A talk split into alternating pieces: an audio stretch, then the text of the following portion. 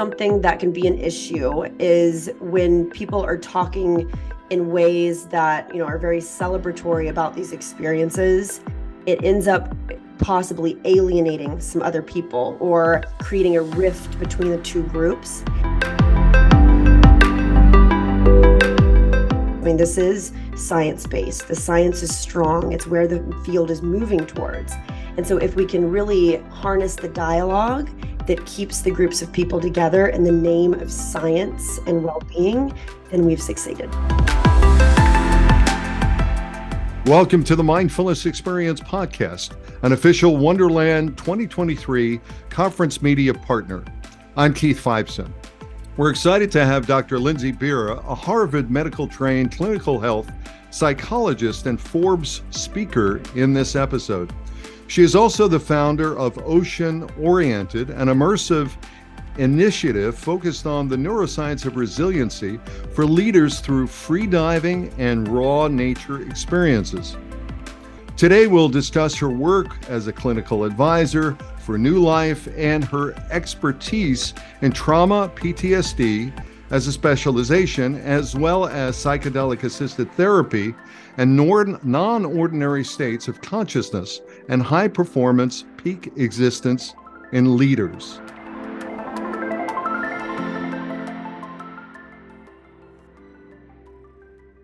Welcome, Dr. Bira. How are you? Thank you. I'm doing well. Thank you so much for having me. I'm very excited to have you here. Uh, you're involved with so many things.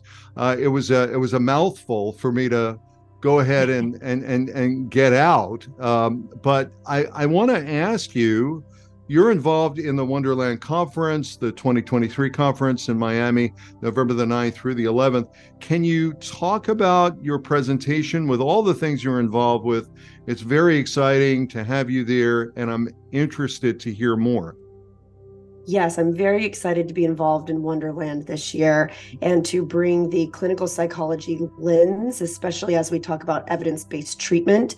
And we're integrating this new wave of psychedelic assisted therapy in. I'm, I'm, excited to talk about it.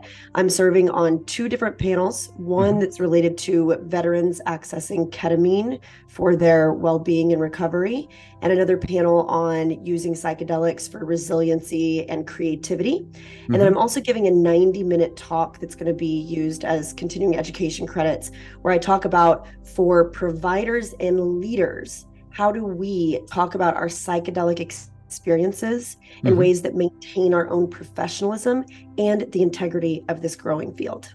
Oh, that's uh, that's going to be a very exciting topic, especially when we start taking a look at normalizing the conversation. Um, do you see a lot of challenges in that, and what kind of challenges do people face?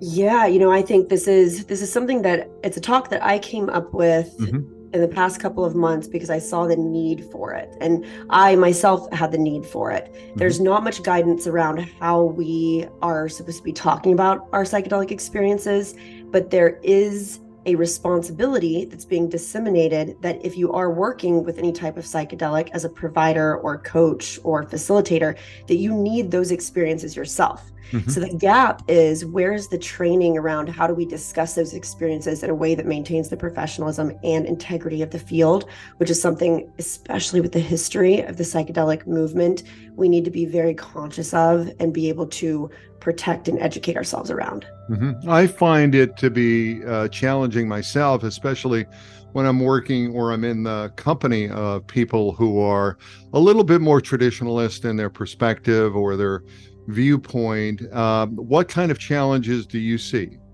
Yes.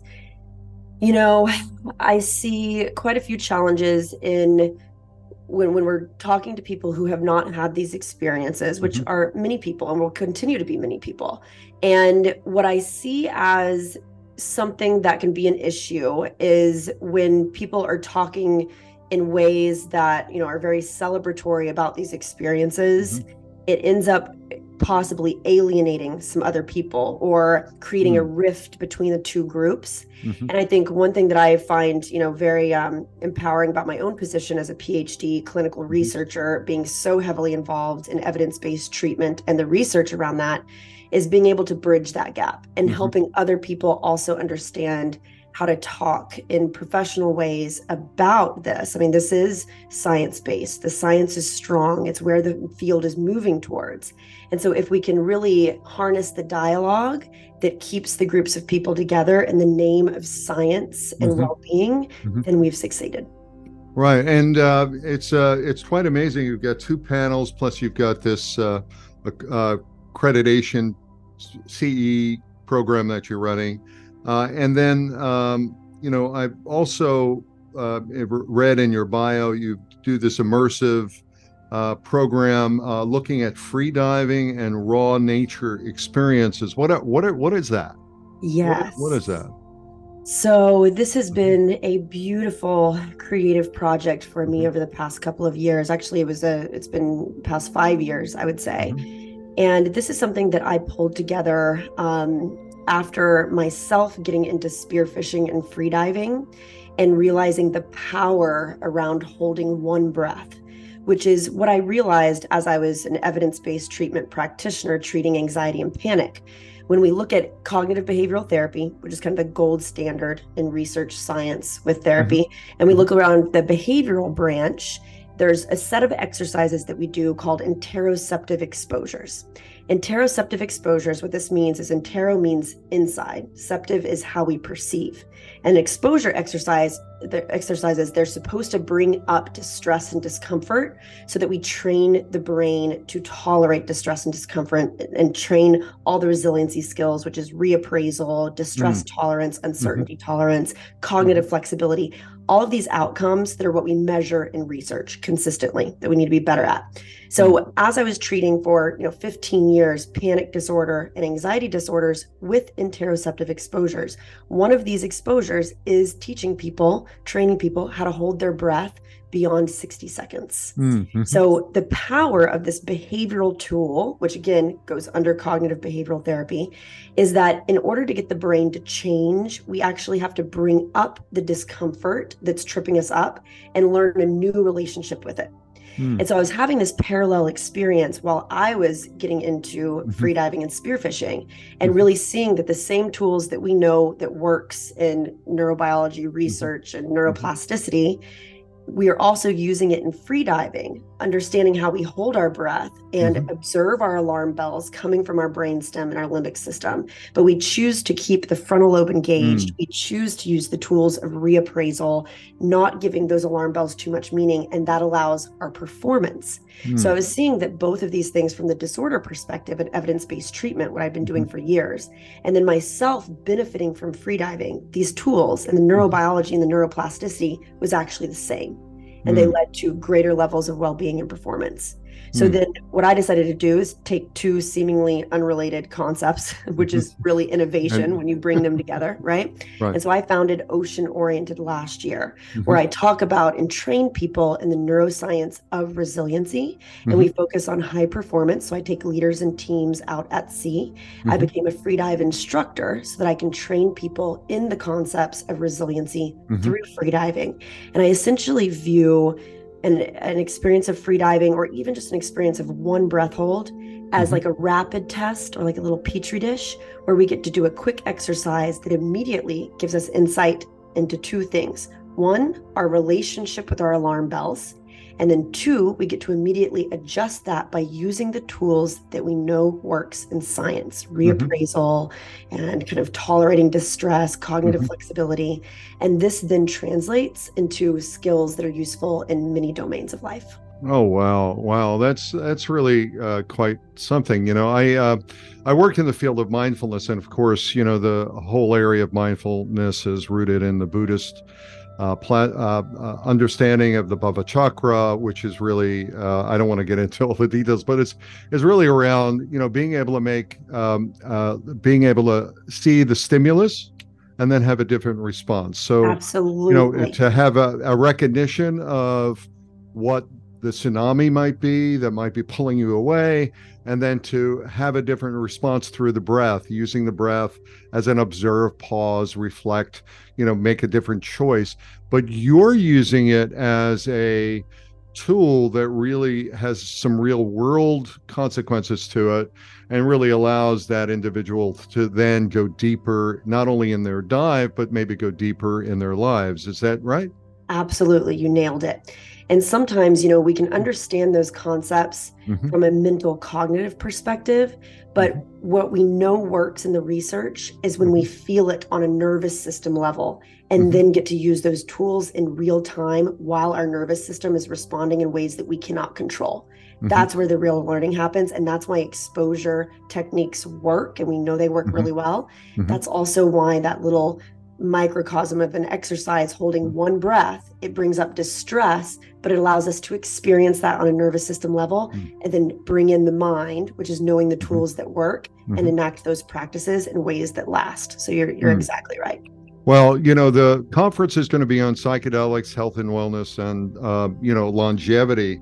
And I'm wondering, uh, in terms of your uh, background and your work, I'm just wondering, uh, you know, how does mindfulness and or resiliency work in the area of psychedelics from your viewpoint? Oh, yes. You know, this is mm-hmm. such a fascinating topic. And I'm so excited for the field as we get to explore this more with targeted research, but the concepts are the mm-hmm. same concepts that we've had for decades and decades. So to me, this is still evidence based concepts. We're just mm-hmm. activating it or accessing it through a new tool. So when we look at what psychedelics are doing, so many things they're doing. So neurobiologically, they're quieting the default mode network among many other things. But what mm-hmm. that allows us to tap into is what we call a non ordinary state of consciousness. We know that non ordinary states of consciousness, which is NOSC in the research to keep it mm-hmm. short, are also like altered states of consciousness. And the power of these states is that it allows us to access new perspectives we as humans, you know, we are animals kind of on a very basic level, and mm-hmm. we get conditioned for certain responses.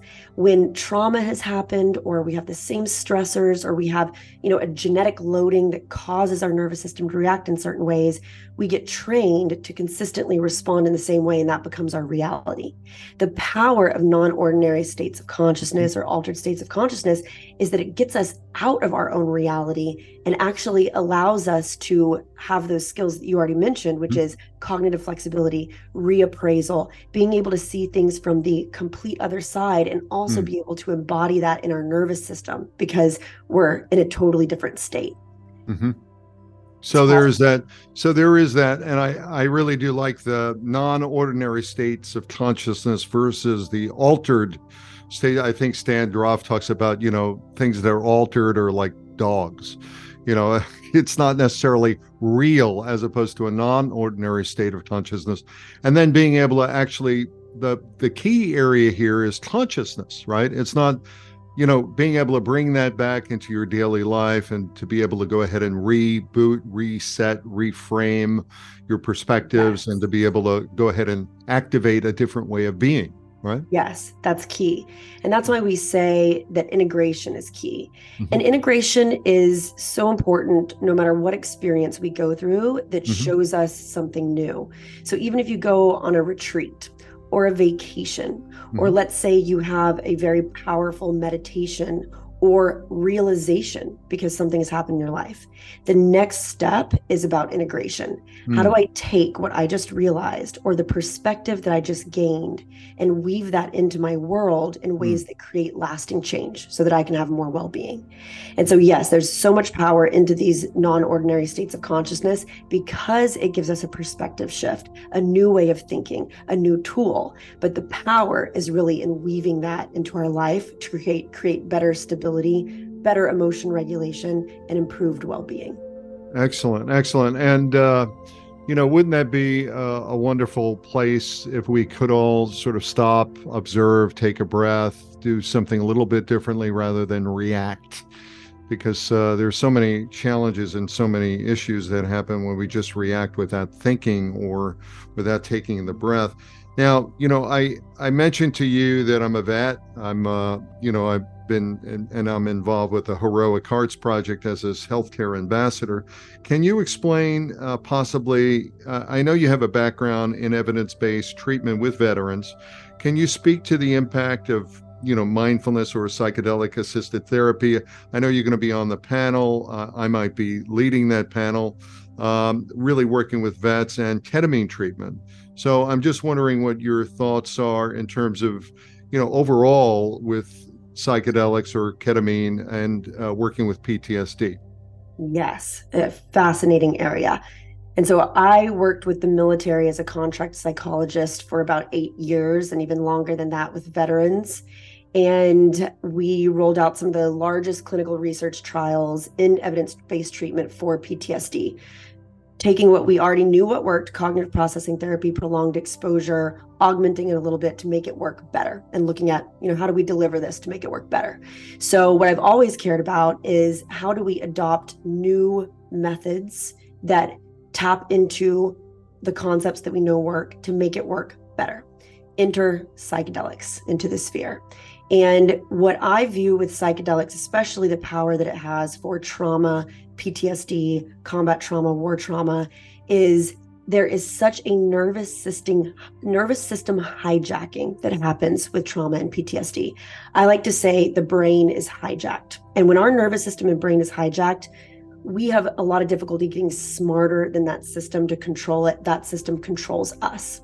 And so, with evidence based treatment, we start to use behavioral approaches to tap into that nervous system activation to teach people new skills. But what we're seeing with psychedelics is that because it turns off or dampens some areas of the brain that normally take control and make things very overwhelming when we face a trauma, because it turns off and quiets those areas, it actually allows us to view the trauma in ways that help people make new connections and not be totally overwhelmed by their nervous system to where they shut down and then have to avoid. And so when we look at something like ketamine, which is now being used and is approved to be used off label for anxiety, depression, PTSD, and trauma, what we're seeing is it allows some of those areas of the brain to be quiet so that somebody can actually sit with some of the trauma content, learn new ways of relating to it. Again, the power is learning a new relationship with our alarm bells so that we're not giving them as much meaning, so that we can see other sides of the traumatic experience make new interpretations about ourselves or other people that are involved so that we have a bigger bird's eye view and have more emotion regulation and then have control of our nervous system.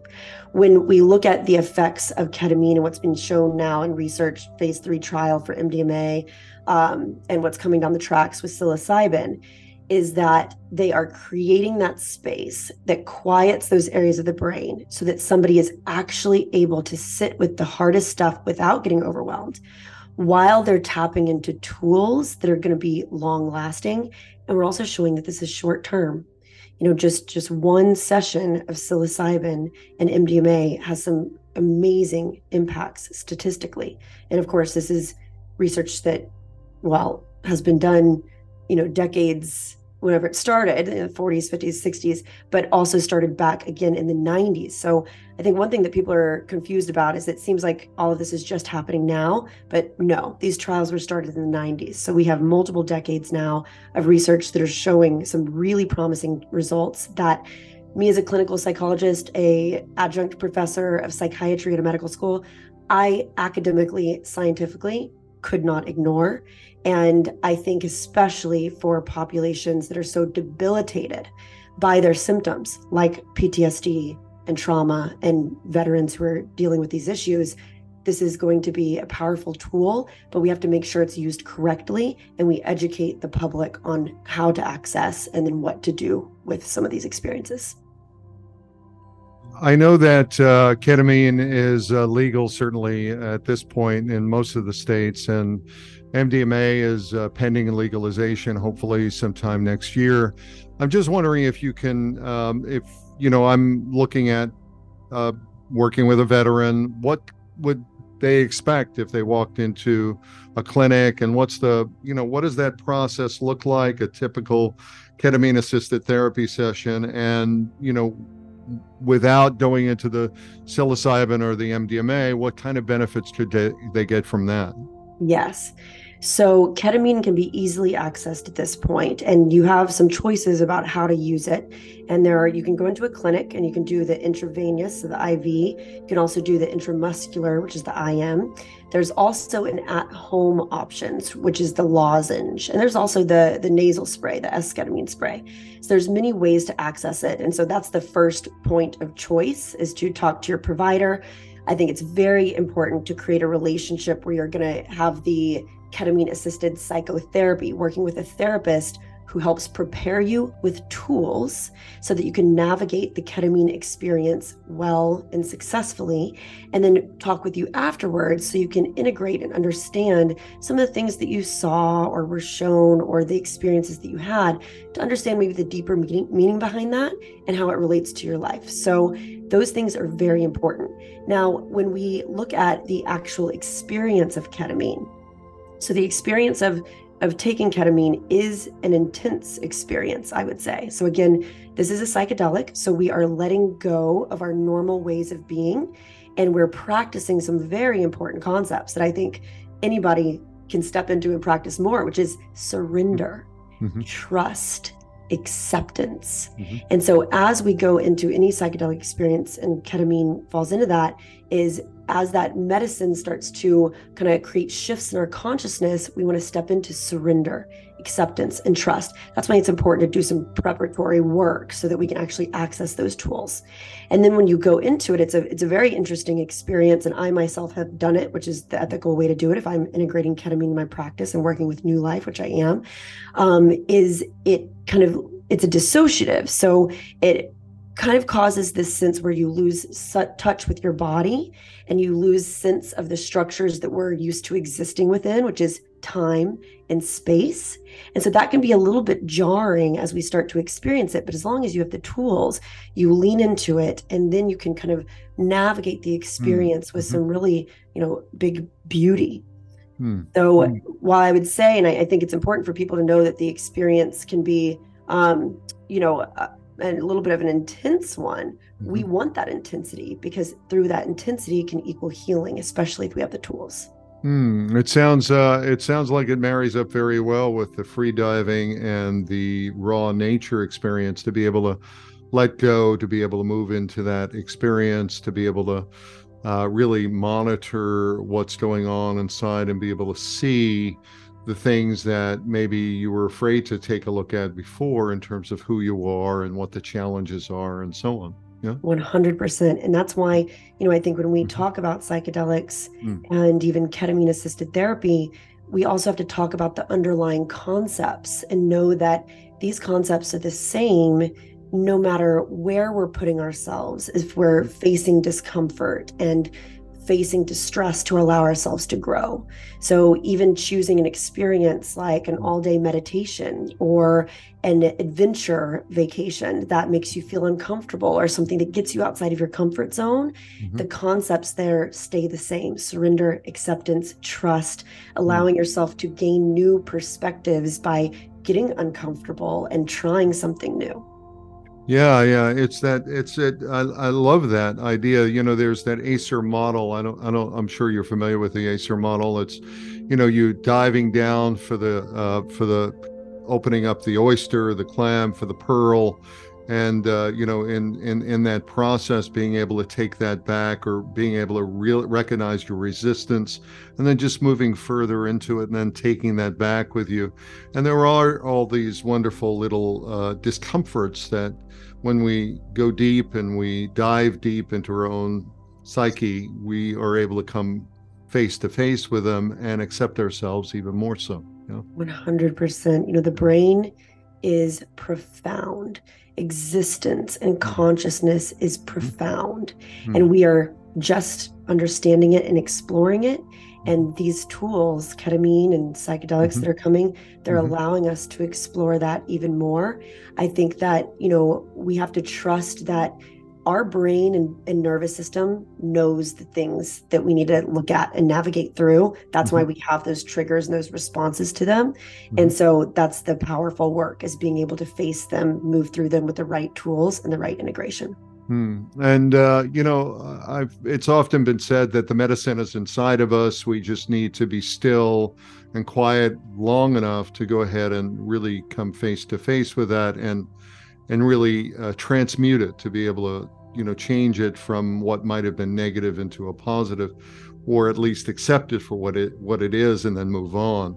Let me ask you when you look at the mental health field in general, um, how have you seen the use of psychedelics evolve, and you know where do you think it might go to? You know, given your experience and insights. Yes. So I mean, it's evolved just tons in terms of how we're able to talk about it in the past couple of years, even. Um, I was so struck when I attended a two day Harvard Medical School summit on psychedelics back in February. It was just hmm. absolutely mm. wonderfully done.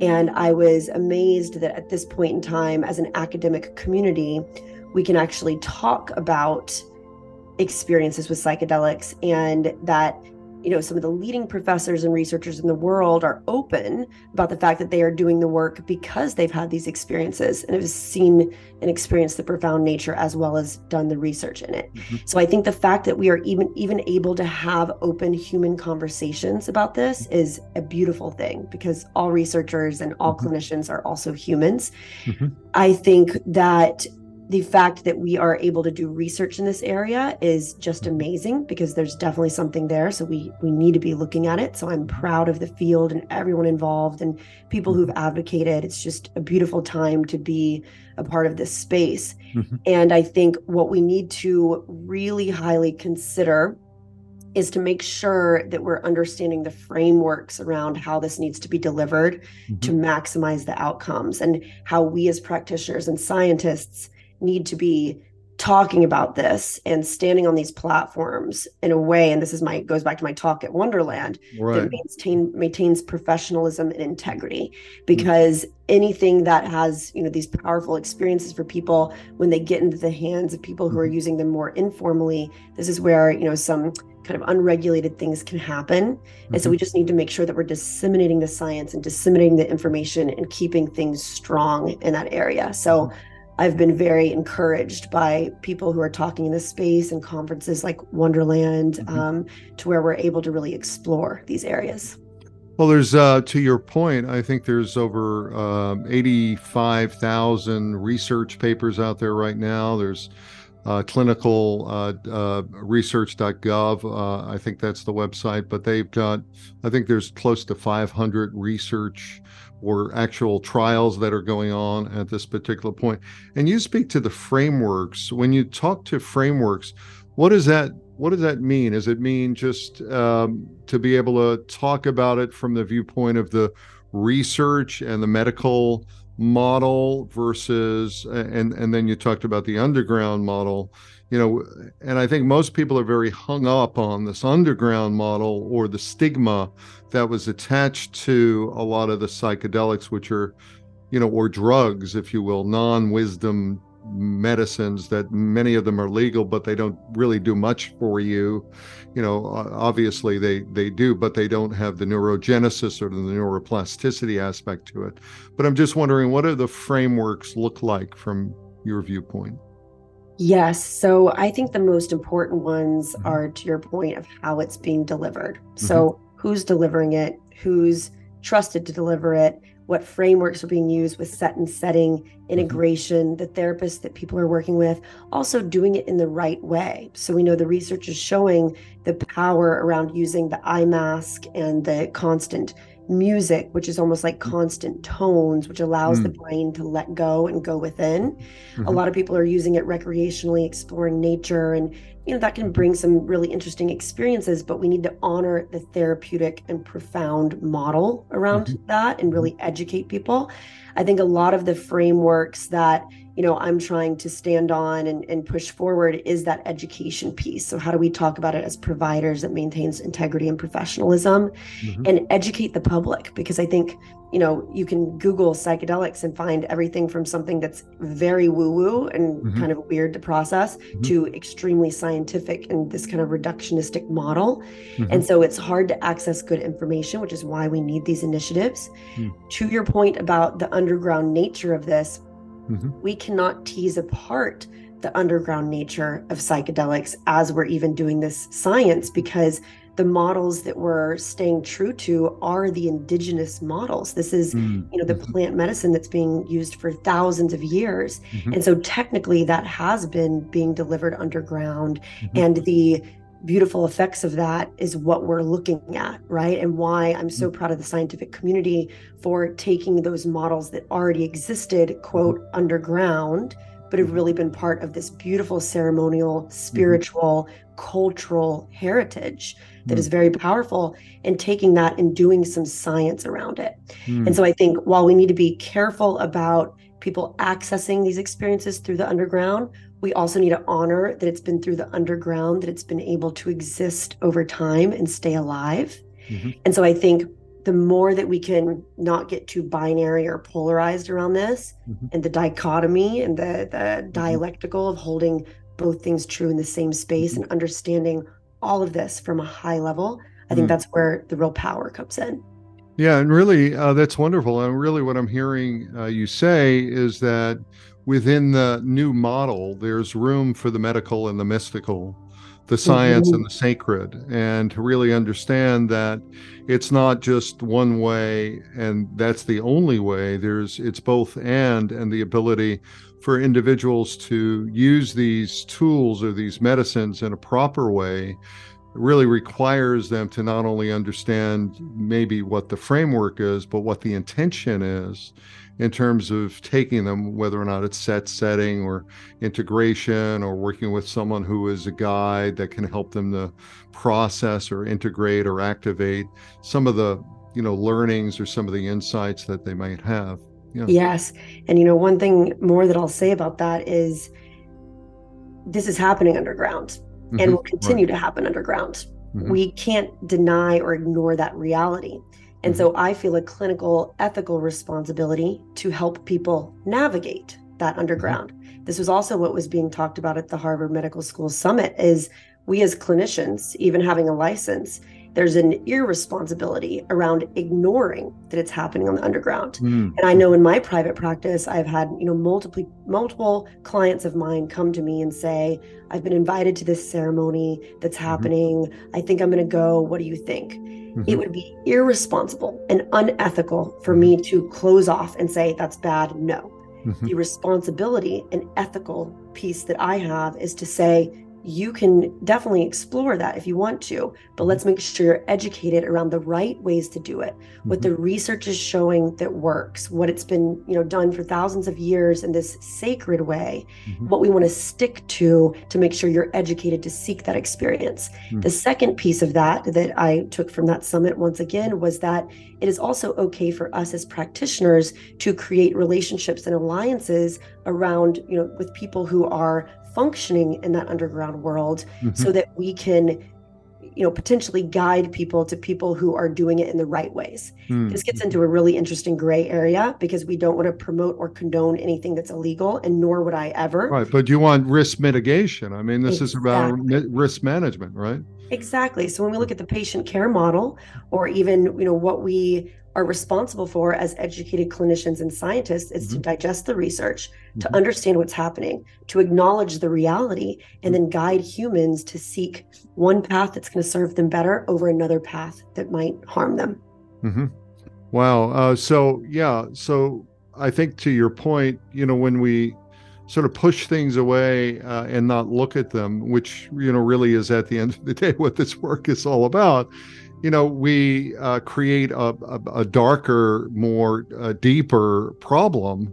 And we've seen that uh, in so many cases. So, really, what your point is is risk mitigation, risk management, you know, harm reduction, being able to go ahead and help individuals get the education, get the tools, whether or not it's through organizations like DanceSafe, which has a testing kit, or whether or not it's through really understanding what the process or procedures should look like if you are doing this on your own and you want to be safe about it. You don't want to you know somehow fall into the abyss and you know have a have a break with reality because you weren't able to integrate you know your trip or your absolutely experience properly right yes and i think every practitioner mental health practitioner needs to seek continuing education in this area, needs to understand how to navigate the psychedelic space, even in the underground nature, because I guarantee you they will have clients who are either doing it and mm-hmm. want to talk about it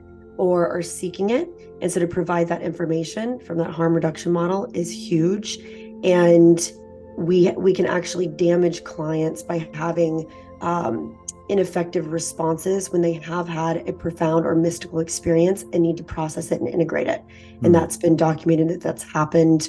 Um, and there's there's just a lot that we as practitioners have the responsibility to learn we have to be more mindful and less judgmental and really op- a little open to the you know open to the realities of what's happening uh, with individuals as they go through their own process. Trauma is a, a very uh, challenging um, experience that individuals live with. And if there's a tool if there is a medicine there that will help them you know uh, ssris don't work uh, and we know that they work, but you know the efficacy rates aren't as high. But being able to have a psilocybin or an MDMA journey, three or four of them, and being able to get you know 70 to 80 percent efficacy rates is and not being able to not not having to take the medicine every single day like an SSRI, you know that's uh, that's amazing. It that's really is. Amazing. Yeah, it really that's amazing. Let me ask you, um, you know, you with uh, ocean oriented how do you uh, integrate that into your private practice? And um, you know, I want to go back to that because I'm fascinated with this area of neuroscience, uh, you know, and resiliency and your ability to bring people into, um, you know, free diving or uh, nature experience. How do you integrate that into your private practice? And you know, what benefits have you seen from that program? Uh, you're working with high performance people, and obviously um, you know, there could be a, a, whole other level of issue that they may be dealing with in terms of, um, you know, not not fully integrating their lives. Perhaps I deal with high performance people, and I know that often, you know, they're just trying to show up for their family and their own life because they're so high performance. They're not present for the things that really matter. Mm-hmm. What's your experience with that? Yeah. So that's one reason why I created Ocean Oriented because I saw mm-hmm. a gap in people who are very high performing, but getting further mm-hmm. and further away from themselves and really feeling in tune. Um, and so creating, you know, this raw nature experience, which, you know, it doesn't matter who you are, you're going to be uncomfortable in certain times and that can be adjusted per person but it's you know just such a great little area to practice those skills very quickly and so, you know, I'd been doing the breath hold with clients with anxiety and panic for, I mean, years and with PTSD for, you know, over a decade. Mm-hmm. So in my private practice, I continue to do those interoceptive exposures with, you know, almost everybody that I meet with because I think that it is such a powerful tool. But that preceded ocean oriented and preceded my involvement in freediving. And so when I work with high performing people, one thing that I'm focusing on is, you know, how do we talk about these concepts at a level that they're going to resonate with because it's not about the basics anymore right people are already thinking on kind of a higher level and need things that kind of fast paced mm-hmm. that's why these tools and exercises that can be done with just one breath hold can be mm-hmm. so effective or there's another one that's hyperventilating so you hyperventilate on purpose to like a like a Wim Hof, like a Wim Hof breath or a, like a holotro- holotropic breath?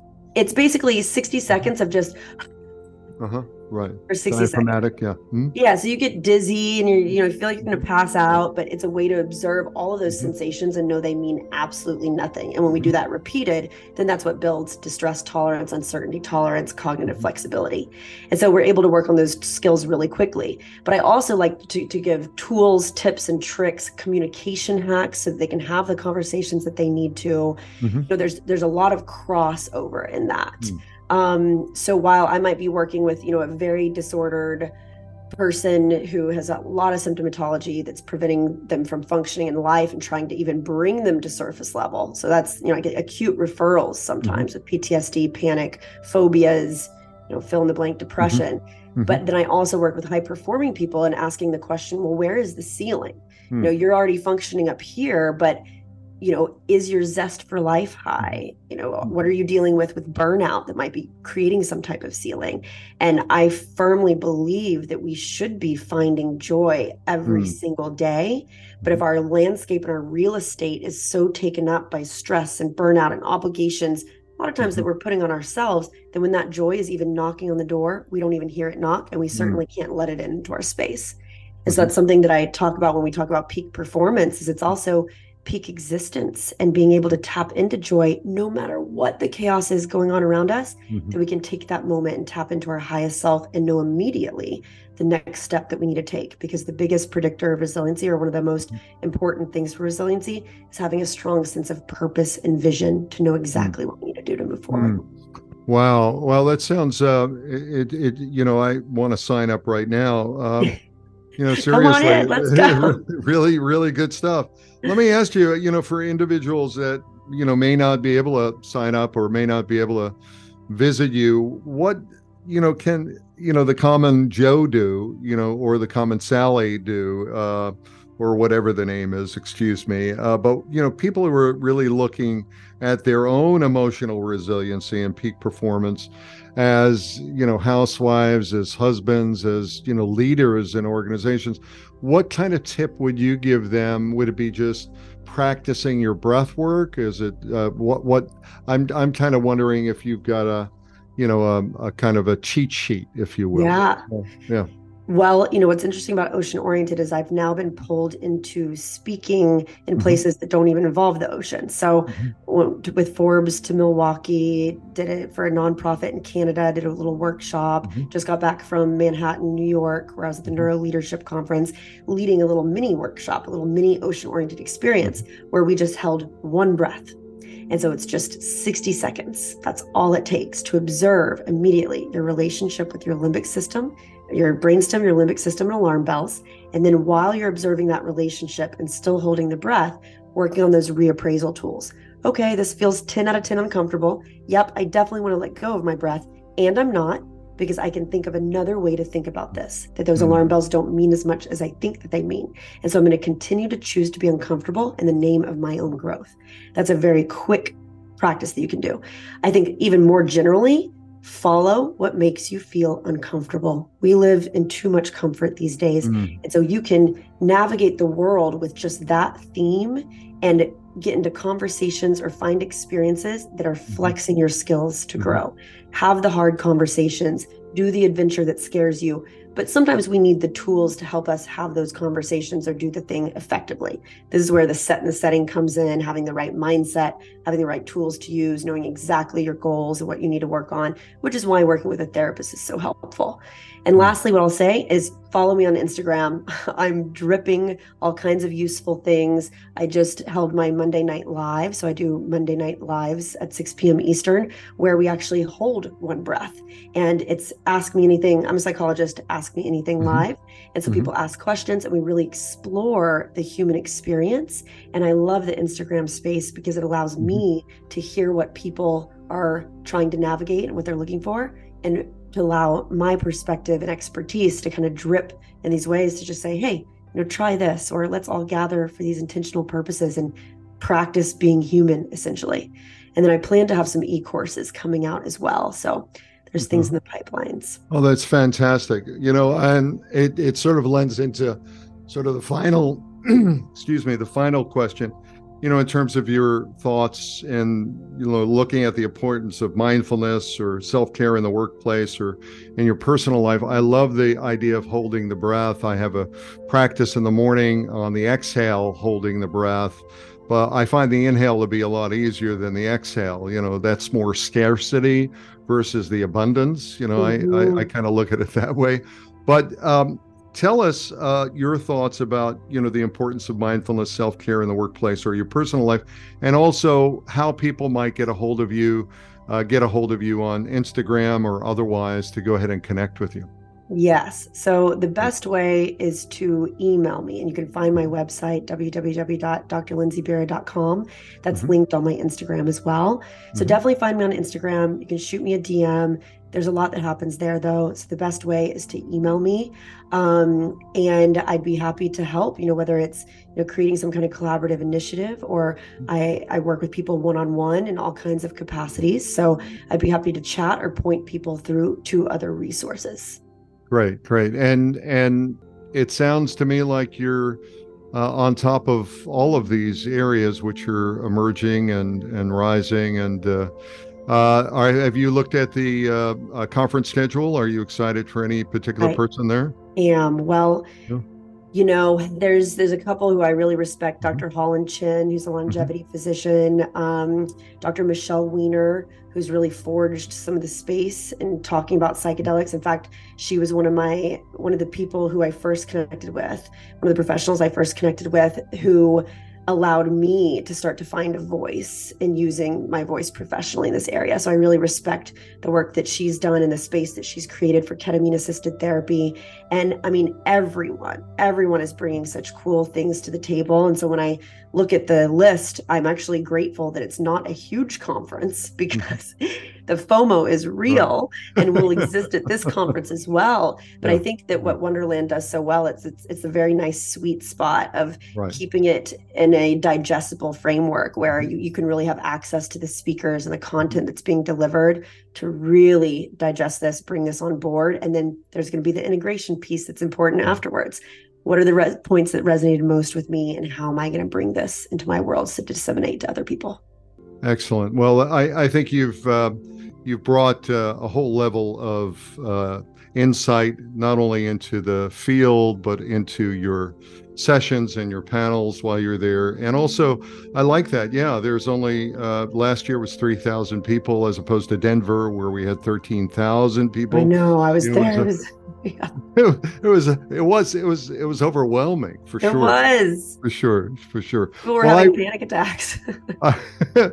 I I really look forward to uh, meeting you at the conference. Thank you so much for being on the mindfulness experience and for being a part of the Wonderland 2023 conference in Miami. Thank, Thank you, you so much for having me and for the work that you do.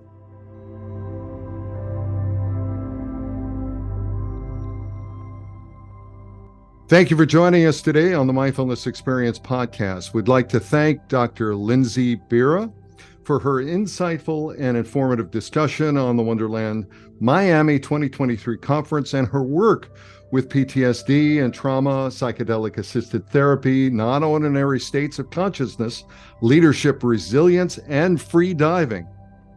Remember, that as our listener, you receive a 20% discount off the registration cost using our discount code mindfulness20. Stay tuned for more episodes of the Mindfulness Experience podcast. And remember to take care of yourself and practice mindfulness daily.